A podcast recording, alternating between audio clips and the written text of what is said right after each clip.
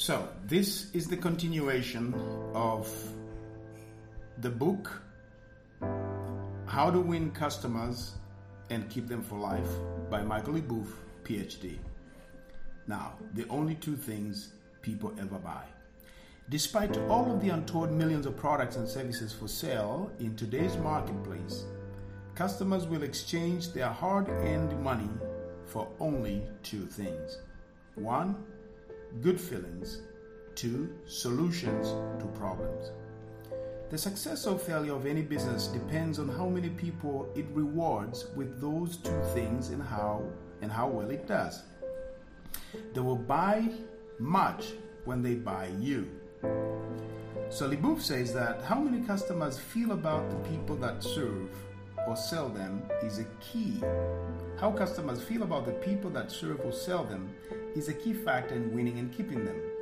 In any business, the people who deal directly with the customers can make or break the business. Make a good make a good impression and the customers buy, multiplies. Okay, make a good impression and the customer buys, multiplies, and comes back. Make a poor impression and you run him off. The more service oriented the business is, the more crucial it becomes to have frontline people who know how to sell themselves. To be sure, selling yourself to customers or, or anyone else is an art that must be tailored to your own personality, the customer, and the situation. Yet there is one underlying strategy whose application will almost always guarantee that you will make a good impression. That is, Help them to like themselves better, and they will love you. And they will love you. Every customer you meet wants and needs to have his self image confirmed and boosted. There are numerous ways you can go about boosting a customer's self image, but also this can be done by opening an emotional bank account with each other, with each customer. Every time you boost a customer's self image, you make a significant deposit to their emotional bank account and increase the odds for winning and keeping them, or winning and keeping him. Here are five specific ideas to help you toward that end. Number one, develop a genuine interest in and admiration for your customers. Two, recognize and praise people for what they want to be recognized and praised for. Tact is the art of seeing people as they wish to be seen. Number three, put them at ease and establish a rapport or a relationship. We all prefer the company of people who make us feel accepted and relaxed. Have you ever wondered why some people are more comfortable to be with than others? Use humor where it's relevant and appropriate. Laughter is a tremendous influence tool. We all like people who make us feel good.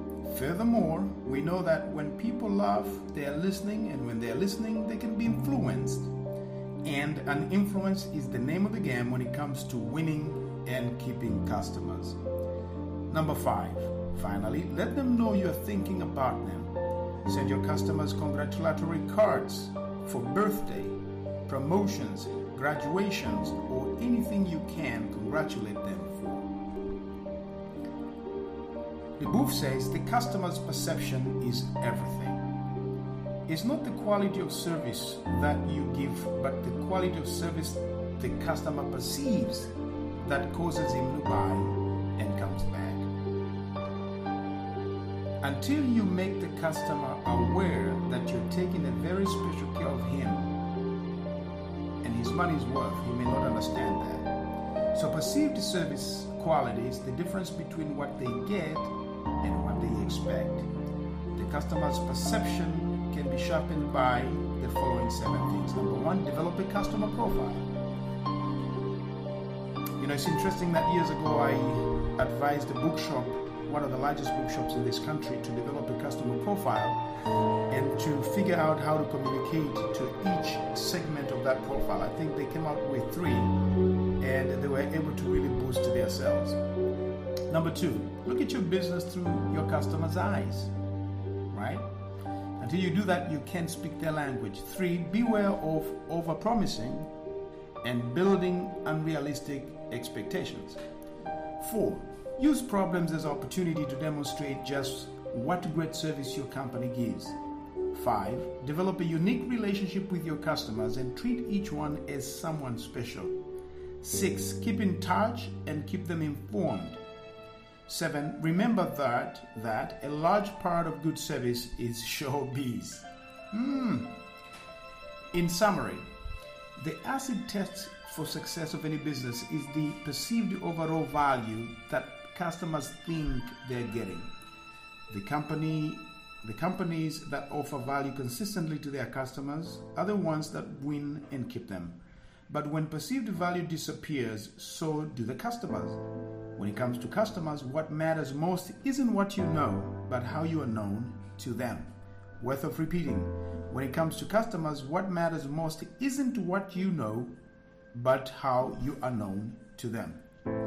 To win customers, ask golden the golden question.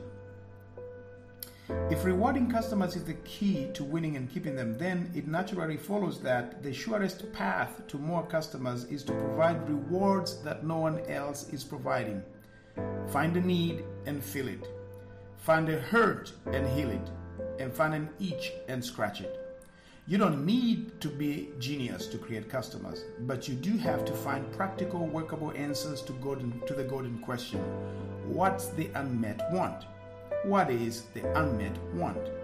The art of finding and meeting the unmet want or wants is the high road to winning the customers.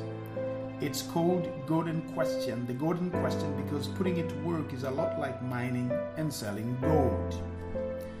To keep customers for life, ask the platinum questions. No matter what business you are in, you cannot improve on the rewards you offer your customers until you know what they like and dislike about the job you're now doing. And you can get that precious knowledge by asking them the platinum questions, which are number one, how are we doing? Number two, how can we get better? And I heard another one from Brian Tracy many years ago. You can ask your customers, can you recommend us to your friends, associates, and colleagues? You can know a lot about how they're feeling through that question. Finding answers to these questions, that is, how are we doing and how can we get better, will tell you number one, the customer's perception of your quality of service, number two, what to do in order to increase that perception. And the final part here is about the five best ways to keep customers coming back. LeBoeuf says that these are the most important ingredients for providing the counter service that keeps customers coming back. Number one, be reliable. Without questions, consistent performance is what customers want most. More than anything else, the customer wants services. The customers want service that they can depend on. Two, be credible. One thing customers will readily pay for is peace of mind. As customers, we are all willingly, we are always willing to go back to people in business who sincerely want to help us and have our best interests at heart. We want security, integrity, and assurance. We want integrity, we want security, integrity, and assurance that if there's a problem, it will be promptly handled at no extra cost. We don't want a, we don't want hidden agendas, hard sell techniques, extra charges, and contracts with fine print. If we buy products, we want them to be safe and guaranteed. If we buy services such as medical, legal, or financial services, we want them to be free from danger, risk, or doubt and kept confidential. Such is the nature of, of credibility. 3. Be attractive. Appearance may be deceiving, but customers draw a lot of conclusion from what they see. Anything the customer sees, feels, touches, hears, or smells concerning your business is shaping his opinion of your services for better or for worse. 4. Be responsive. This means being accessible, available, and willing to help customers whenever they have a problem. It also means keeping them informed and providing the services as soon as possible. And finally, be empathetic. Be empathetic. So, every customer is a special individual who wants to be treated as such. Being empathetic means putting yourself in the customer's shoes, trying to grasp his point of view, and feeling what he feels.